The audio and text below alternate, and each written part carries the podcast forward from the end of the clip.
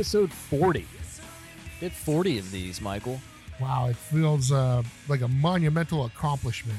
And it's Halloween. So this is the extra spooky episode where we can't explain certain things, like why my audio tool crashed already, and why we gave up 14 to the Dolphins. I'm not going to talk like that for the whole episode. Woo! You're good at it. Save that one for the Jets, I guess. For sure. But yes, it is the last day of October already, if you can believe it. We're now halfway through the 2019 football season. And depending on how you look at it, the season is one of two things. It could be half over, mercifully, and we could be closer to starting fresh in 2020 with everybody healthy and at full strength. Or we could still have half of the schedule left to enjoy and uh, an opportunity to make a run at the AFC North. Where do you stand? I'm just looking forward to eight more Bengals losses. Okay, so you're an optimist. um, no, I'm enjoying where we're at right now. Definitely had to have my heart restarted after the first quarter and a half uh, on Monday of this week, but I like where we're going. I see a great deal of positive things. Yeah, man. Hey, could be worse. We could have been like the Browns, expected to do something and shitting the bed left and right. Whereas we're just kind of doing our bed laundry and making a fresh bed here.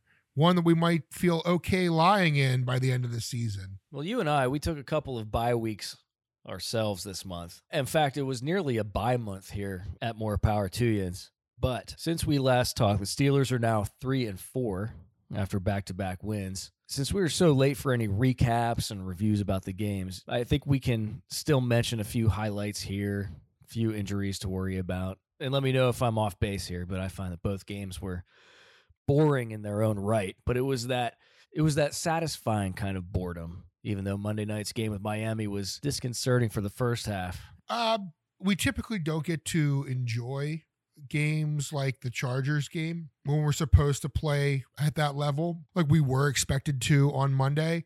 Um, things like the first quarter in Monday's game typically happen. To give the Chargers credit, they fought back, made the game interesting. But I had the pleasure of, en route to the Who concert that night, listen to a quarter of the Chargers game on the radio with local Los Angeles. Hey, I got it right. Well, you didn't call it San Diego. Yeah, I didn't call it San Diego. I normally I've been I've been having that problem, but uh, I haven't heard any announcing team sound as downtrodden and beat up as this Chargers announcing crew since I listened to Pirates announcers during the you know the losing streaks this season. It was definitely a unique experience in that they didn't know what to say. I think I tuned in right about the time that James Conner ran for a 25 yard touchdown, and I mean, they, they just, there was just no emotion. They're like, what are we supposed to do with this? Where, how are we supposed to react to this? This is a thorough ass kicking. They're they're wiping the floor with us with a quarterback that up until two weeks ago was on the practice squad. Hell, I thought they had a crack at winning it, didn't you? I, I mean, I, I felt like I felt like karma felt like karma had something to do with that game for the way that they robbed us at home last year. And boy, was I right. I like taking credit when I'm right. If we can have the intern pull the audio from that recording session, Karma and Carson is what I think I called it. Let's take a listen right now. The Chargers owe us after last year because that was one of our most bullshit losses. Uh, I'm thinking of the touchdown scored on the no call offsides, where the reason the receiver was that wide open was because he took off two seconds before the ball was hiked. There's there's some karma in Carson that's about to come due this weekend.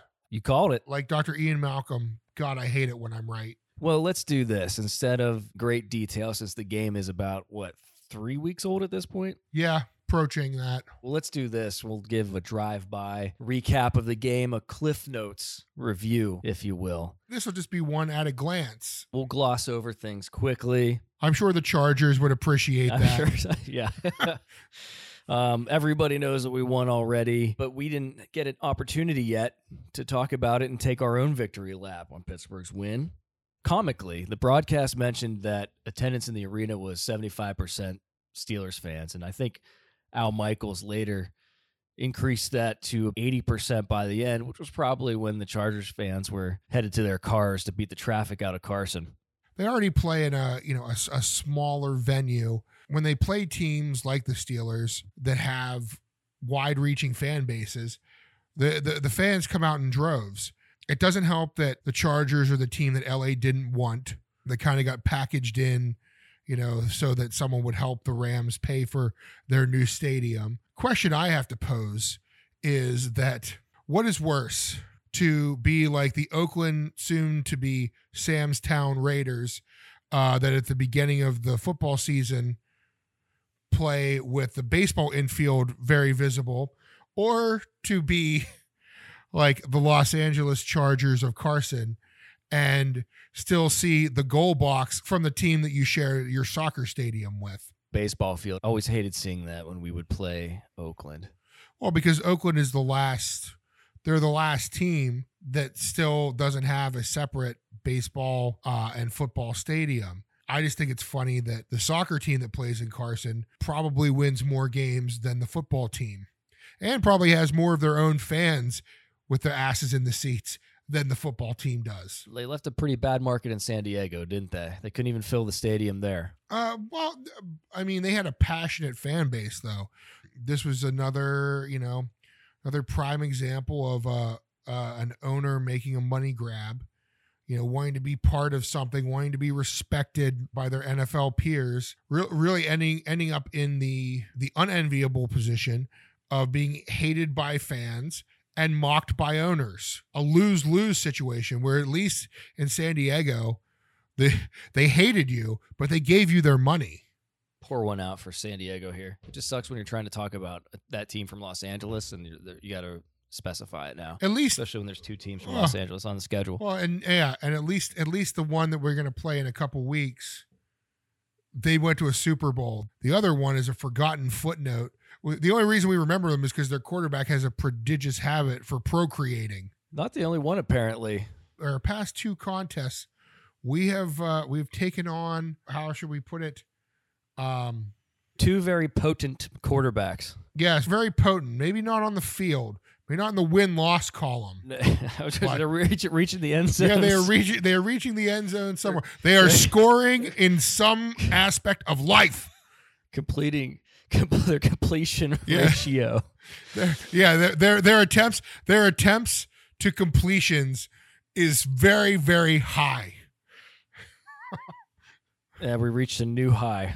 We we, we have right, so back to the game. Um, Steelers defense was sensational. They kept the Chargers scoreless for three quarters. They were not able to get anything going on the ground. I believe that the in combination with the previous week against Denver, the Steelers defense keeping the Chargers scoreless for three quarters in our in our game added to the fact that the Chargers didn't score an offensive touchdown in the previous week against Denver. That equals seven straight scoreless quarters. Seven straight offensive scoreless quarters. Let that sink in. Let's take a trip down memory lane here so we can pass out some shout outs to the rest of the defense. Again, this is drive by style. Devin Bush had a fumble recovery touchdown. TJ Watt swatted the ball out of midair. Cameron Sutton knocked down the touchdown catch. Any other uh, defensive plays come to mind, Mike? You know, the glory stays, but the memory has faded. TJ Watt shared a sack with Anthony Chickillo. So the latest on Chickillo is that the assault charges have been withdrawn. He was placed on the commissioner's ex- exempt list after he was charged with misdemeanors related to the assault of his girlfriend. But he is reportedly expected to return. That happened today. See, we can be current too sometimes. Yeah, you, you wait long enough, and what do they say? A broken clock tells a broken clock. A broken clock tells the right time. You know what I'm trying to say. A broken clock is correct twice a day. Yes. Wow. Just don't throw the challenge flag. Hey, but Um, we'll get we'll get Conner, there. We'll get there. Offensively, James Conner was explosive, and I'm thinking specifically of that second effort he put in on the third and four in the second quarter. That was the exact play I was referencing that broke the LA announcers' backs. I can visualize them throwing their hands up because they're like, well, we're not stopping him on third and four from what do you say, 25 yards out? Painted a beautiful picture. It was like a Rembrandt or a Picasso. And to continue our drive by here, Benny Snell, 17 carries for 75. He also busted out a 20 yard run. Speaking of busted, apparently he was charged for marijuana possession in August. It was uh, off a traffic stop, but those charges were dropped. So insert your Le'Veon Bell comparisons here. See what I mean? We can be current. We can be current. Yeah. Benny Snell. What is it with these guys and these traffic stops, these running backs? Just, you know, if you're going to do it, just uh, have someone else pick it up for you. Holy shit. Stay at home. Obviously, the, the Pittsburgh police, they've got a nose for this stuff. Correct me if I'm wrong. Pennsylvania is still a a, a medical state, I believe. They don't have the full 420 uh, green light, I guess. Bunch of Quakers. I mean, hell, we had how how hard we have to press to get beer and alcohol sales on Sunday. Don't hold your breath. Uh, If you are holding your breath, please don't have it be because you just took a big hit off a spliff. We I feel like we say this every season. It sucks that we even have to talk about this because uh, you know there there definitely are studies where marijuana can be a very productive remedy for for pain. Not just the insert glaucoma joke here, but also just you know like football players and everything. It's not just you know a, a Cheech and Chong thing. But until the state that you're in, and even then, the the NFL in general reverse their hardline stance against it, have someone else hold that bag. Yeah, I think that's the point. I mean, you know the rules, you know the consequences. Don't don't have it on you in public for sure, because you know everyone's everyone's profiling, and uh, nothing nothing better than the police being able to to to nab a professional athlete. Yeah, back to the game. Receivers. Statistically, this might surprise you. Donte Moncrief had a better night than Juju. He had 11 yards to Juju's 7. You know, actually, J2S2 didn't have a catch until the fourth quarter. That was to be expected when you look at the stat line since it was the James Conner show. Juju will have will have his days, and I applaud him for not pulling the AB84 assaulting a Gatorade cooler and publicly feuding with the guy that's throwing you the ball and actually still going out there and fighting every single play, performing like a team MVP should. And then we would be remiss if we didn't mention Duck Hodges, who didn't perform badly for his first start. He didn't blow it, but he didn't pass that much. 15 for 20, 132 yards, a touchdown, interception. He did enough to get it done. But I got to say, that duck call thing got way, way out of hand. It was on the verge of annoying, kind of like that Fitzpatrick went to Harvard annoying. Moving on to week eight, the Steelers had a victory over the hapless Miami Dolphins coming off the bye.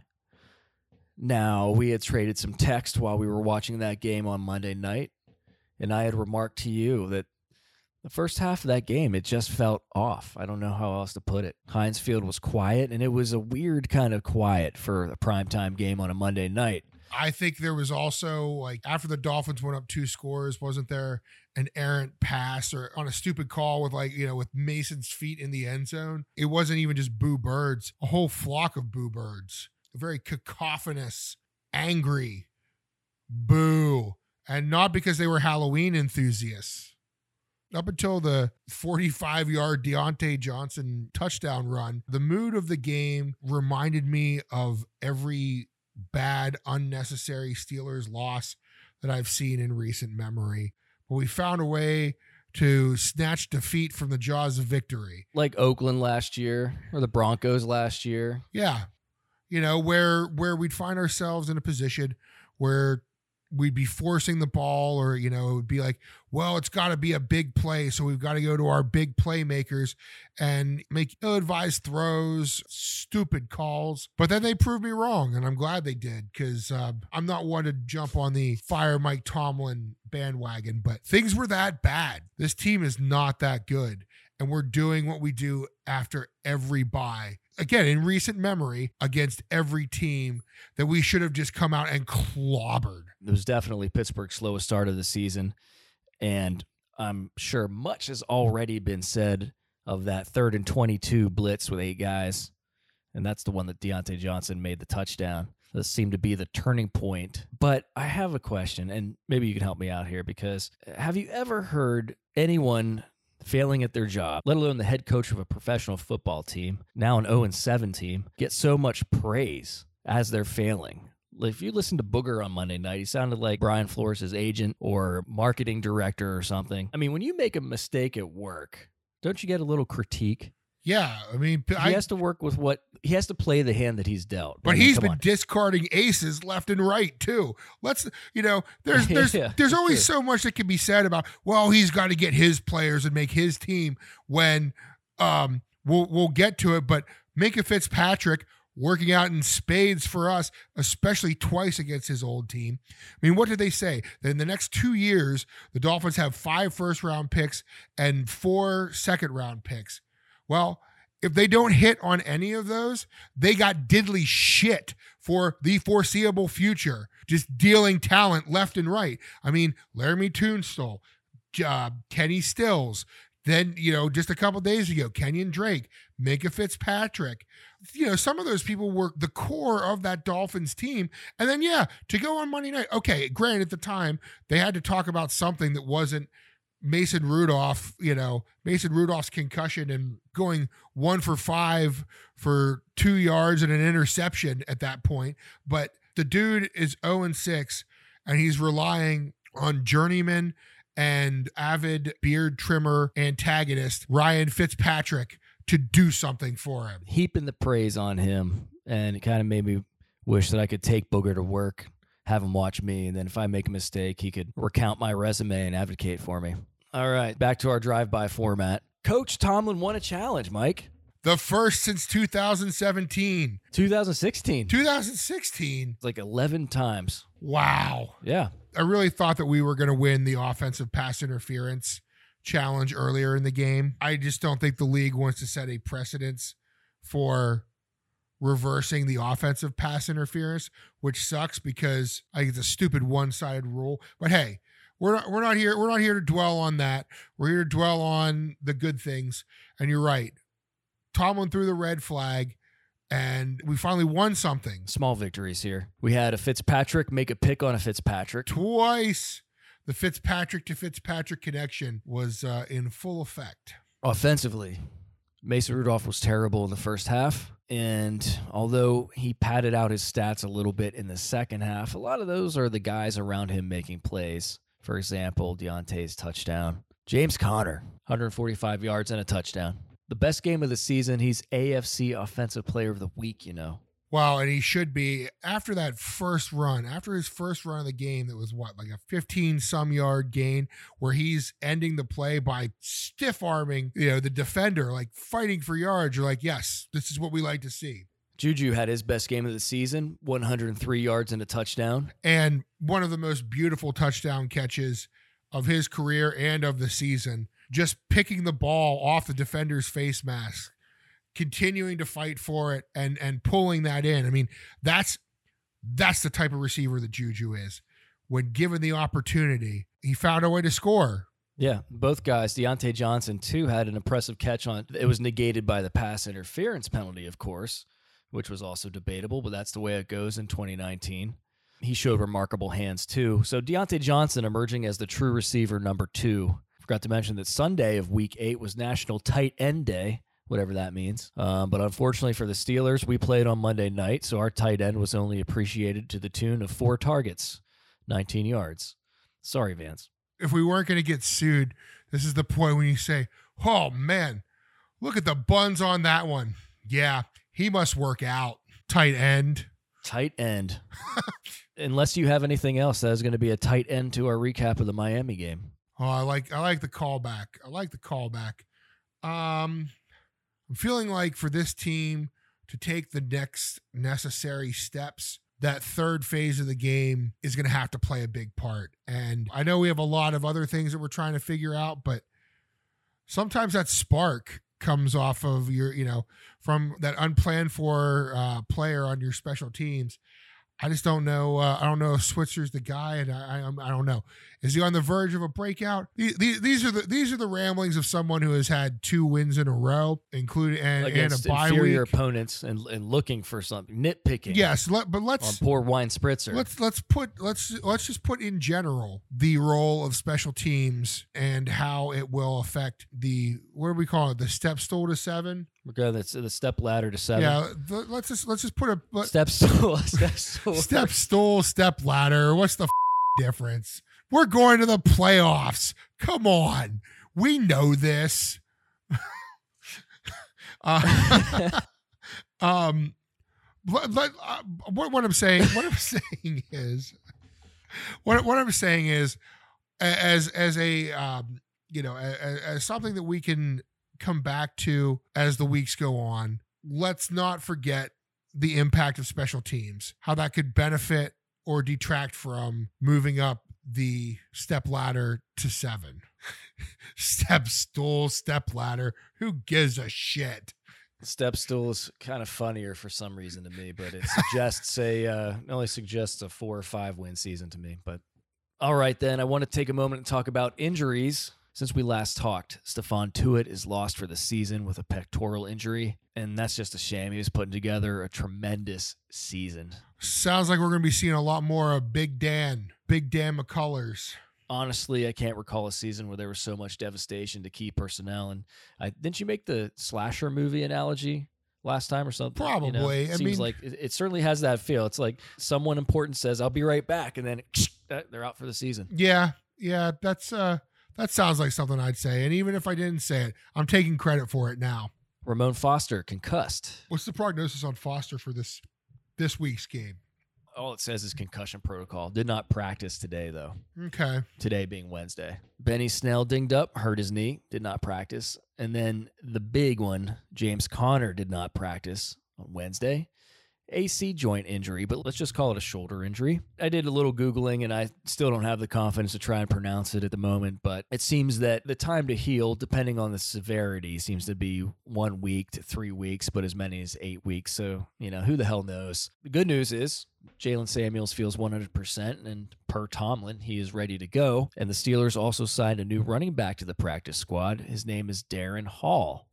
Now, Michael, you may be familiar with him. Well, Darrin Hall sounds like he played for the Pitt Panthers. Indeed, he did. Well, then, hey, when you when you're working with the law firm of Conner, Snell, Samuels, and Hall, you're covered. You're covered on all bases. But this is like James Conner's like fourth scare of this season. Are all these little dings to each limb going to create a larger issue? I think if they do, we just need to be prepared. And I feel like we are. Uh, I mean, you know, Jaylen Samuels wasn't supposed to be back for probably another two to three weeks. So stuff has gone well in, in the recovery. My memories of Darrin Hall, another back in the vein of James Conner, you know, hits the hole and trying to brutalize whoever's in front, you know, who's ever in front of him. So the biggest concern for me is how aggravated are these going to be when James Conner gets the prospect of lining up against defensive powerhouse, probably best defensive player in the league, and former Pitt teammate Aaron Donald in two weeks. What kind of punishment, you know, is that going to be? And like, you know, how far along are these injuries or how severe are they that you're right? Are we right on the edge of something bigger happening you know the the culmination of all the small rips and tears and bumps and bruises turning into like a major loss for the season kind of injury isn't it refreshing to see that at most turns we're not finding players to just plug in we're finding replacement level talent Yeah.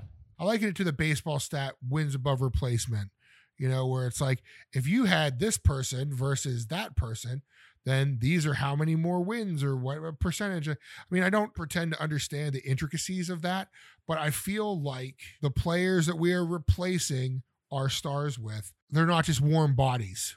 So we should probably get on and start talking about this week. Can you smell that on the barbecue?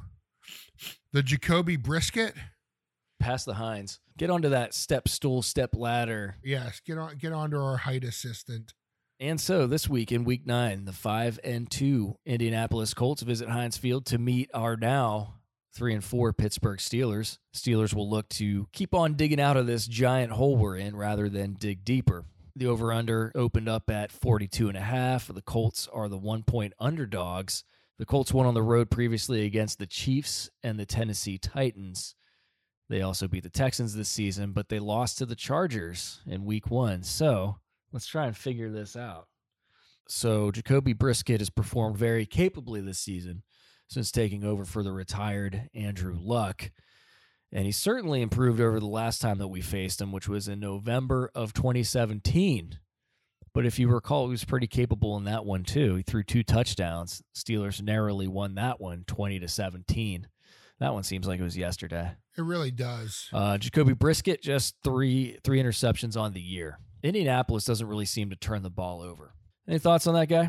I, I got uh, I, I got a few, and you know the teams that you were rattling off that they beat, and the teams that they lost to. If we would have played them in week one or week two, you know our secondary wouldn't have been what it is now. Our defense wouldn't be what it is now.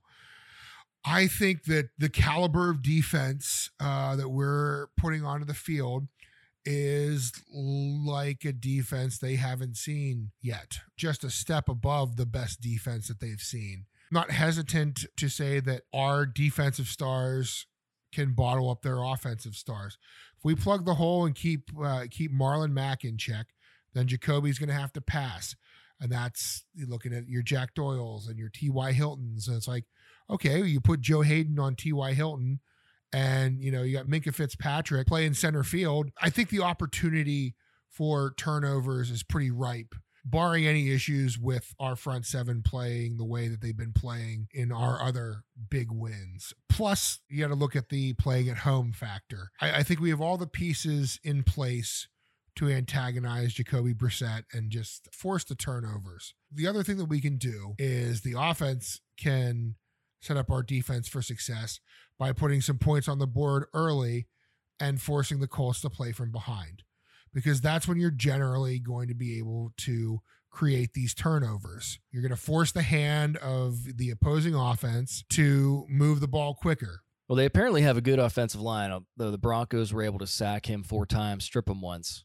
I also think that they can stretch the field with T.Y. Hilton and I don't think that the Steelers encountered a deep threat like that this season, aside from perhaps Josh Gordon, maybe Keenan Allen. Keenan Allen would be there. That's the thing, though. The, the, you know, from past experience, people like Joe Haden seem to thrive against other incredibly talented people like themselves. So you blanket TY, who's making plays. Zach Pascal is kind of emerging. He's a solid return specialist. He broke a 47 yard one last week. But the only Indianapolis Colts game that I've seen this season was against Kansas City, and Marlon Mack ran all over them 29 carries for 132 yards. But those are the Chiefs, and that's how you beat the Chiefs. The Steelers' defense has improved over their earlier season woes in defense against the run. I actually saw that they're only allowing three yards per carry on average now. Well, and you've got a healthy Mark Barron.